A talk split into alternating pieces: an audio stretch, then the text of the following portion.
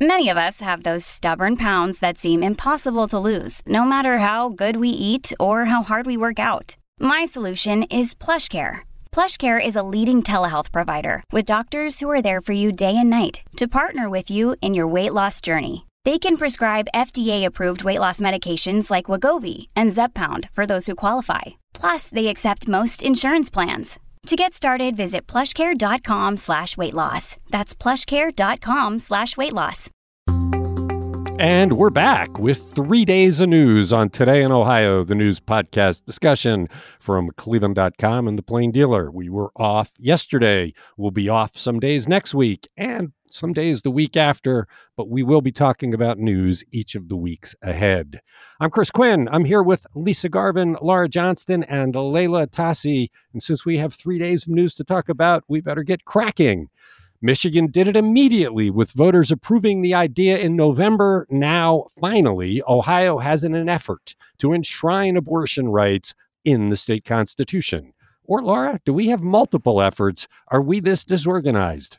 We have multiple efforts. We are this disorganized. So two separate groups announced Monday that they are working to get the amendments for abortion rights in Ohio, setting up a possible vote as soon as November of 2023. That's the one group that's pretty much committed to that date, Ohio Physicians for Reproductive Rights, and that date was announced on Monday.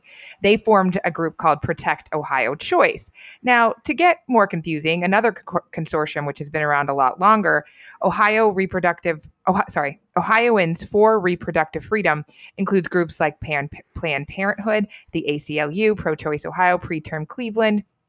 And they're not certain about 2023. They haven't decided on their dates. And that could confuse some voters, which the anti-abortion lobby is really hoping will happen. I don't get why it's taking this long. Like I said, Michigan turned on a dime, had this on the ballot in November, and it's enshrined in the law up there. Why is Ohio so lagging in this? I don't know. You would have thought that with Nan Whaley running for governor, that this would have been front and center for 6 months, right? And instead, we've got two groups which aren't even collaborating necessarily. Yeah, it's bizarre that they cannot get it together. This seems like a simple one. The majority of Ohioans in every poll we've seen want this. So you could sail this right through.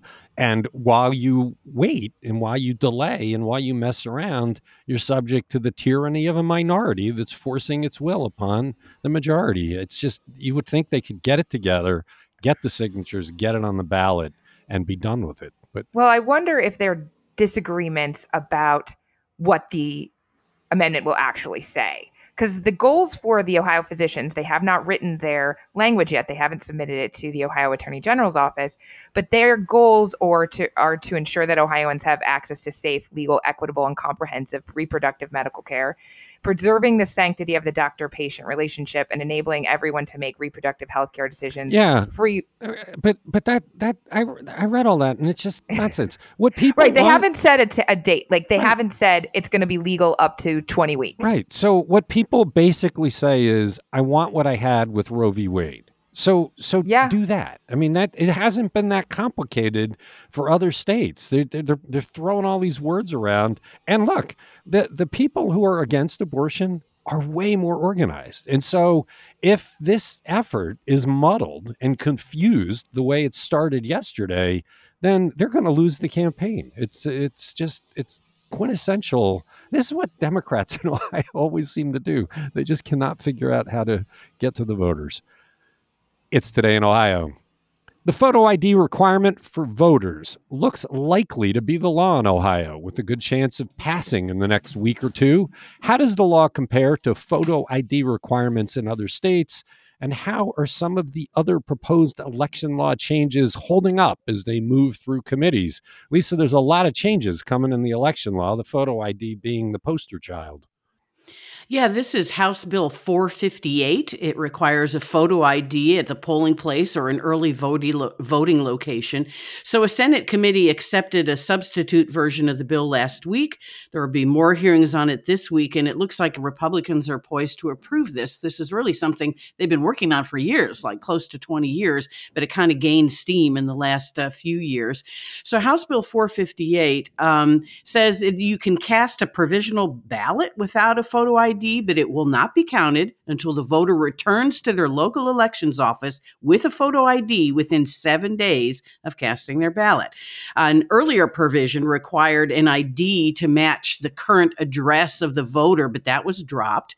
Also acceptable as an ID, a driver's license, a state ID, military or Ohio Veterans Affairs IDs are also usable, free state IDs to those who can prove their identity and citizenship are available. You cannot use a passport like they do in Arkansas. You cannot use your Medicaid or Medicare card as an ID either, which they do in Wyoming. Now, here's a little troubling thing. There are exemptions for religious objections to being photographed because Amish typically don't like that. But you must file an affidavit detailing your objection to the Ohio Bureau of Motor Vehicles. It's estimated that 500,000 adults back in 2011 have lacked a state-issued ID. We don't have any more recent numbers on that. Okay. So what's interesting about this is that in pretty much all the polls that are done, people largely favor this. This is something that I think the number is like 70% say they should do this. And what you hear is that photo ID requirements are ubiquitous in our lives. Everywhere we go, we have to have it. The people who are against it keep saying, oh, this will depress the voting. It's too hard to get them. But the answer seems to be help people get them. And we've been trying to get a read. I don't think we've done this yet. Laura, correct me if I'm wrong. In other states that have done this, and a lot have, what has it done to voting? What has it done to the people that don't have IDs, and what percentage of them are voting? And this is coming. So the opponents have lost. So the next step should be, how do we make it easier for people to get the requirement? We do have some information in Andrew's story about what happened in other states, but they say it's really inconclusive. And there are so many variables because of who's on the ballot, what election cycle it is, and even what the weather is like on that day. So there were some stats in there. It dropped a couple of percentage points, but so did Ohio, and we didn't have the law. So it's really hard to say. So Lisa, when you talk about this, you get this group of people that says, this is bad, this is wrong. When I put this out on subtext, most of the people I heard back from favor it, and the ones that don't are saying, this is wrong, this is wrong, this is wrong. Aren't there answers that people can bring? Because this is going to happen now. It seems like it's unstoppable. Well, I'm not sure exactly what you're asking, but are you saying that they can bring other forms of ID? I'm not clear. But you mentioned that there are ways to get the ID, that you don't, even if it's not a driver's license, that it's not like the law is making it impossible for people to get the ID, and maybe there are ways that this could be amended to make it easier, where you turn libraries into places that can issue government IDs or something. Yeah. But I do like the idea of offering free state IDs. I mean, I think that's something new. I had not heard that before. Even if we look at the rest of the nation, like I mentioned, Arkansas and Wyoming allow different kinds of IDs. 35 states in all require some form of ID, but some are more strict than others about what they'll accept. What are some of the other election changes? Two different bills, and the other bill has a lot of little changes in it. What all is in there? You caught me. The second bill that would deal with the threshold for the constitutional amendments. Oh, like right. Yeah, that's House Joint Resolution 6. And an Ohio House committee looked at that yesterday. That would set the approval threshold for state constitutional amendments at 60%, but still 50% plus one vote in the legislature. And then at House Bill 294, which is that kind of omnibus bill with a lot of changes, has also, moved through.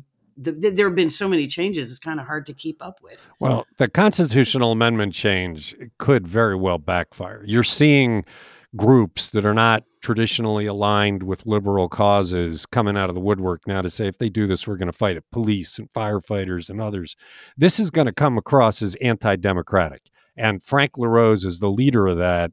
And he's better be careful, because if this goes down in flames, and I think the best precedent for this is when John Kasich tried to make it anti-union state, the voters went in large numbers and canceled that right out and send him packing.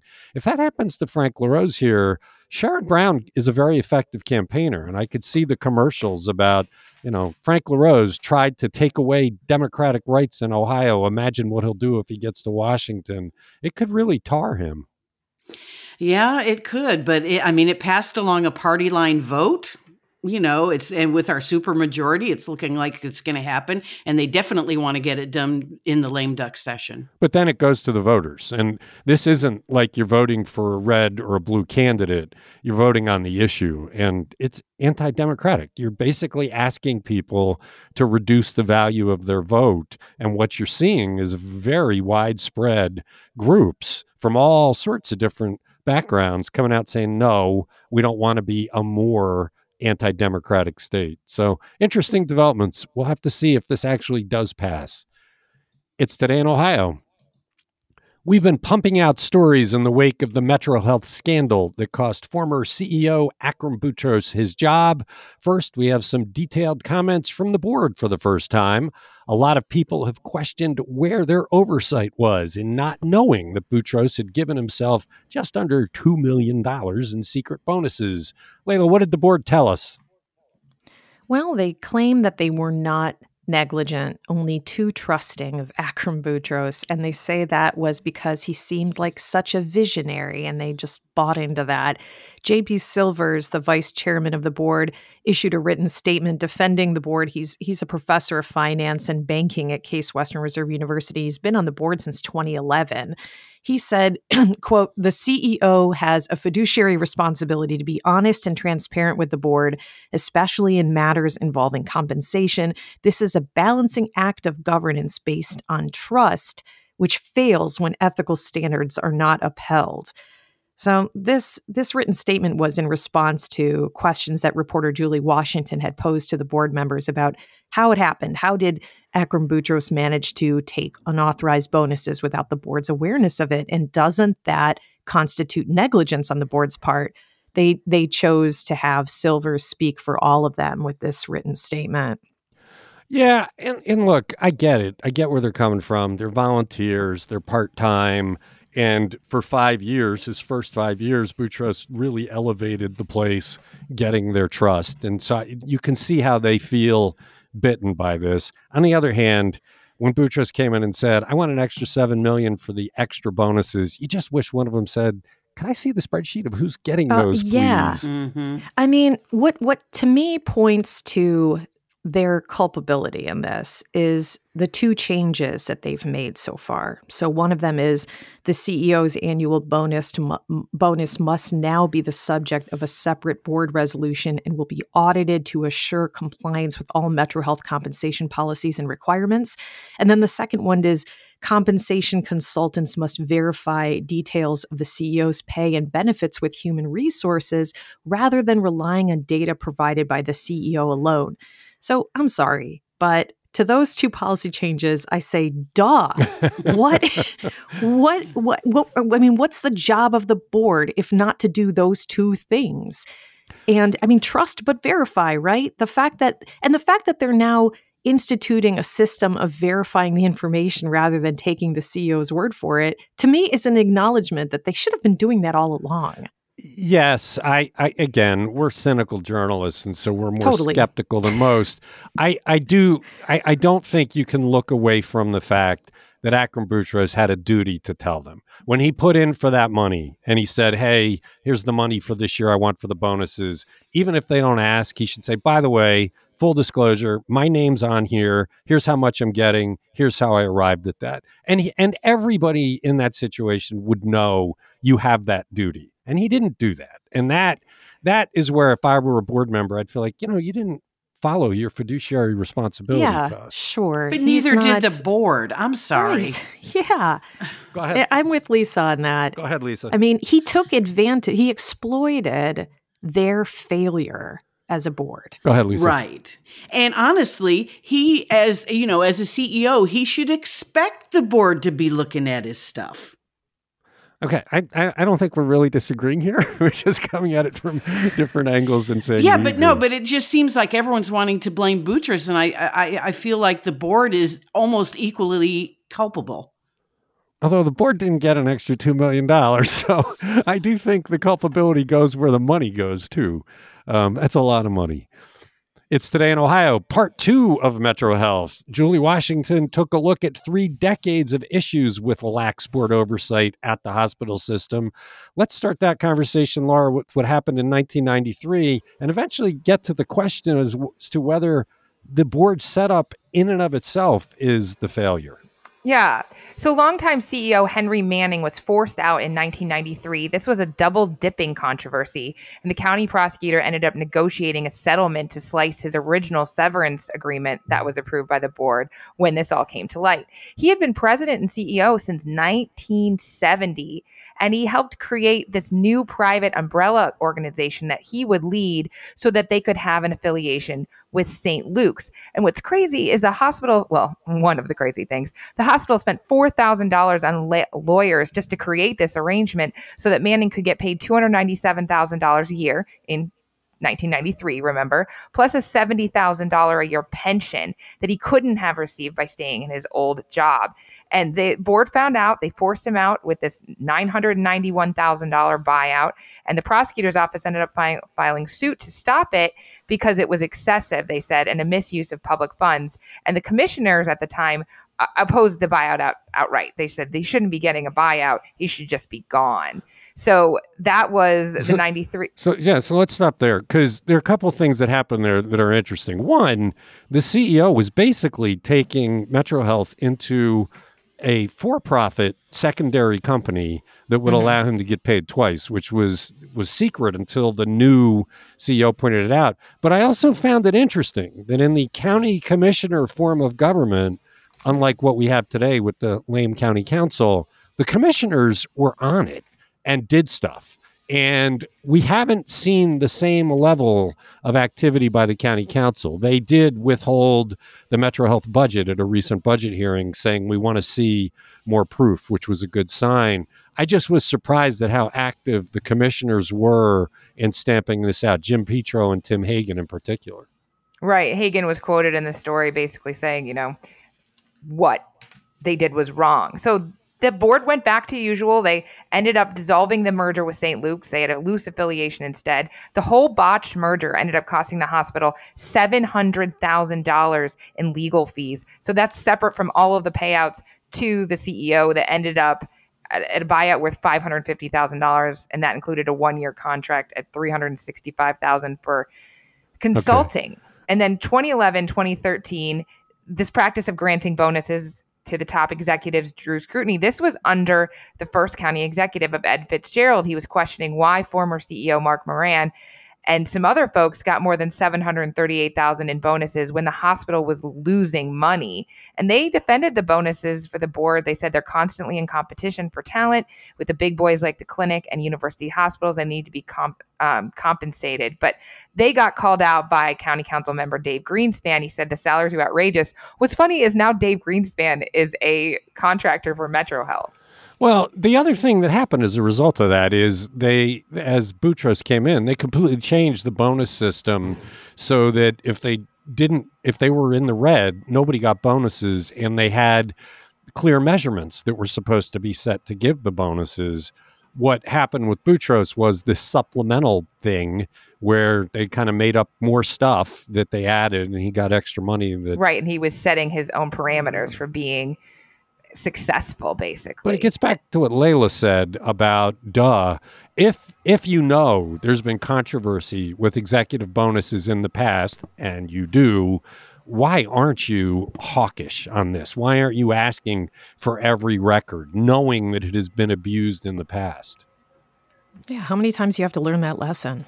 Well, it's a very good question. But is it really fair than to have a board like this, a volunteer part-time board oversee this? Would you be better off having an executive committee with this board of 4 or 5 subject experts who are full-timers, that their job is to do that oversight and report to the full board? I don't know that it's fair to expect part-time volunteer board members to know the nitty-gritty of what's going on in a multi-billion-dollar operation.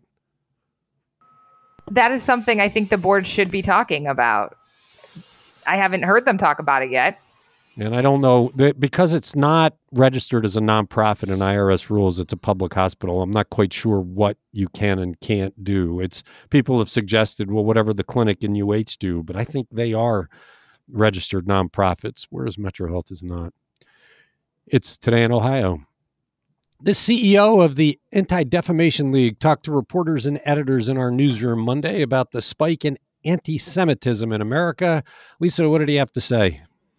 Yeah, it was an interesting conversation. We crammed a lot into 30 minutes of talking. So Jonathan Greenblatt, the national director, is here in Cleveland. There's a conference with the Cleveland ADL. So he had a lot of statistics on hand, which I saw, again, repeated by Andreas Mayorkas, the Homeland Security guy, last night on the news. So anti-Semitic hate crimes in 2021 were 2,717 incidents. That's the highest in ADL history.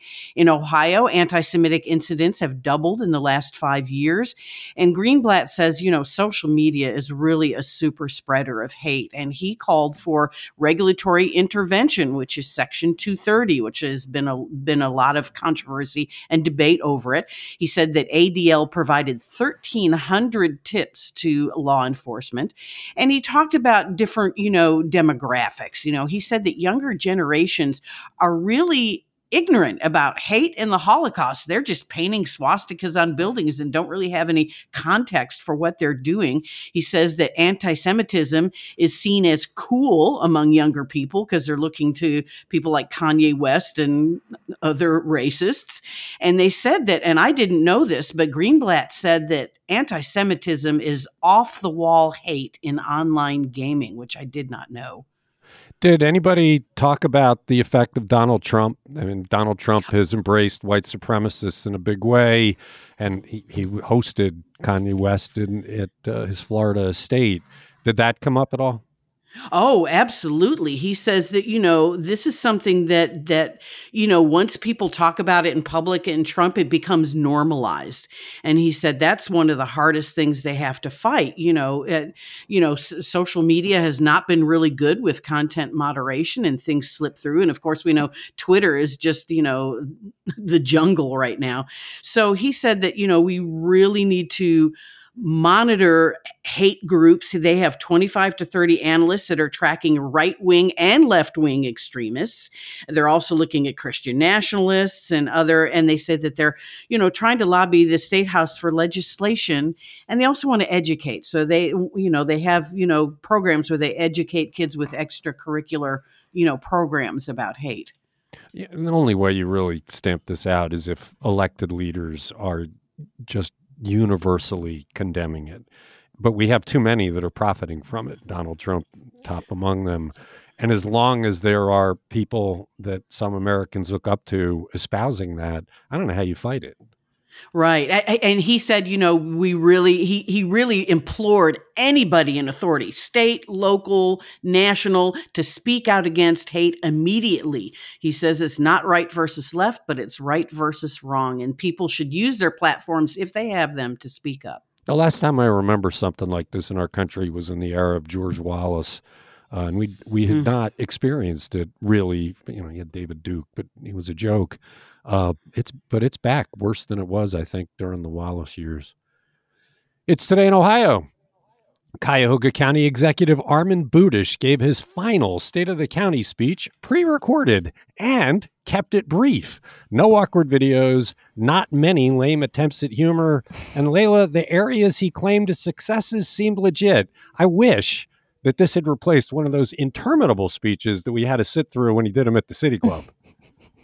I know. This is the way to do it. 15 minutes, nicely polished production with some B-roll, no rounds of phony applause from an audience to slow it down. So he focused on what he called, the five key accomplishments of his administration. The first one is getting us safely through the pandemic, from ensuring that there was enough PPE for frontline workers to protecting folks in congregate living facilities, boosting availability of affordable high-speed internet, all that stuff that kind of came to the fore during the pandemic. His second point was about giving our kids a great start in life, improving availability of high-quality pre-K programming, raising money with PNC and others to double the capacity of those programs, and also improving the county's infant mortality rate through the first-year Cleveland initiative. And then he talked about creating and retaining thousands of jobs, investments in small businesses, and working to retain large employers like Sherwin-Williams and Dealer Tire. And then he talked about creating a more equitable justice system. Mainly, this was about the county's effort to divert low-level, nonviolent offenders out of the system and to programs in the community that could help them return to productivity. And he talked about the diversion center that takes cases of folks dealing with mental health crises or in need of addiction treatment. And finally, his last point was ensuring... I don't know why this one cracked me up, but ensuring that we'll have basketball and baseball to entertain us for years to come. The sports teams bring taxes and jobs, he said, but the teams would have left without upgrading their facilities. So, the county and city led the way to cobble together the resources and lock in the Cavs and Guardians for the next 15 years. That was his... I had to say, after I read it, I didn't watch it, that I give him points for all that. I mean, it took leadership to get the arena and progressive field done because a lot of people were fighting it, and it is an economic development powerhouse, and so he had to stand up to some pretty withering criticism to do it. The weakest of the five is the jobs claim, because politicians always make claims about jobs, but he didn't get in the way of the jobs, and he did provide some support. We've chronicled his many failures in the last 8 years, and so when he gave a speech where he's listing what he thought were his top five accomplishments, okay, those are legitimate. You do get to claim those. You can walk out the door feeling a little bit good about yourself. Yeah, I mean, he wrapped up by saying that even after all of that, the county is in the best financial position we've been in. He said through careful management and budgeting, he'll leave the reserve funds of more than $200 million. Yeah, that's bogus, though, because they got all that money from the federal government. I know. And they need $1 billion for the jail and justice center, and they were squandering millions on things like the medical mart and slush funds. So he doesn't get to claim that, and it was smart not to list that as one of his five, because we would have made sure that people understood what happened there. Go ahead. Nope. That's it. It's just an affirmation. It's Today in Ohio. The pandemic put public attention on the need for school districts to have high-speed internet, but nearly 3 years later, a lot in Northeast Ohio do not. Laura, what are the numbers? 47 in Northeast Ohio do not have the bandwidth minimum set by the Federal Communication Commission in 2020. That's 1 Mbps per student in each district. That's 10 times faster than the previous minimum set in 2013. And every Ohio school met the previous benchmark, but now 376 in Ohio do not. The slowest internet speed in the area is Rootstown Local School District in Portage County. That's 0.17 Mbps for all of its 1,100 students. And this is tied for the slowest internet in the entire state. But if you go through this list of 47, there are a whole lot of really good schools on this list, including my kids. I was like, oh, Rocky River, hello there. And my alma mater, Revere, Hudson, Beechwood, Chagrin, schools that you wouldn't automatically think of for lagging in technology. Which is surprising, because that is kind of the key right now for the transfer of information. So the kids, at least in Beechwood, probably have faster internet at home, and in the poorer districts, that's probably more challenging. But I was surprised, as you were, that places like Rocky River and Hudson did not have it. But not Solon. Solon was not on the list for not meaning. Put that out there. All right. You're listening to Today in Ohio. Since as far back as anyone can remember, Giant Eagle has distributed a print flyer for its weekly sales, but that era is coming to an end. Lisa, we know something about the diminishing of print. Why is Giant Eagle doing this, and do experts think it's a smart move? I think they're just kind of following the lead of their competitors. So January 12th will be the last weekly ad that's mailed to customers. Copies are still available in all Giant Eagle stores, but they'll now be emailing the weekly ad to customers, and you can also get it on their app or their website. So this is only happening in the Cleveland market for now. So Canton, Akron, that may happen sometime next year. It's already gone in Columbus. But Case Western Reserve University Associate Marketing Professor Somali Ghosh says Giant Eagle really should proceed with caution. She says that many seniors still don't have smartphones or the internet. A Pew Research study found that 61% of those over 65 owned a smartphone in 2021. That's up from only 13% in 2012. But she says seniors tend to fall back into old habits. They like the print ad. They didn't grow up with technology. So Target, CVS and Walgreens, their ads have already gone digital. And then the big gun, Procter & Gamble, which sells everything from soap to toothpaste, they'll stop their brand saver coupon inserts in newspapers sometime next year. Yeah, it's.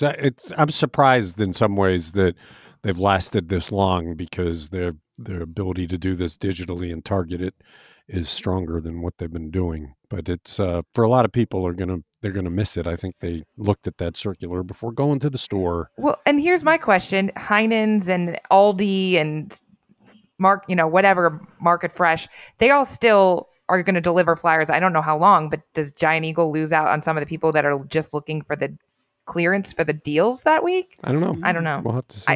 I was sad when Target stopped delivering their flyers. Okay, it's Today in Ohio. I want to do one more because I am a Stephen King fan.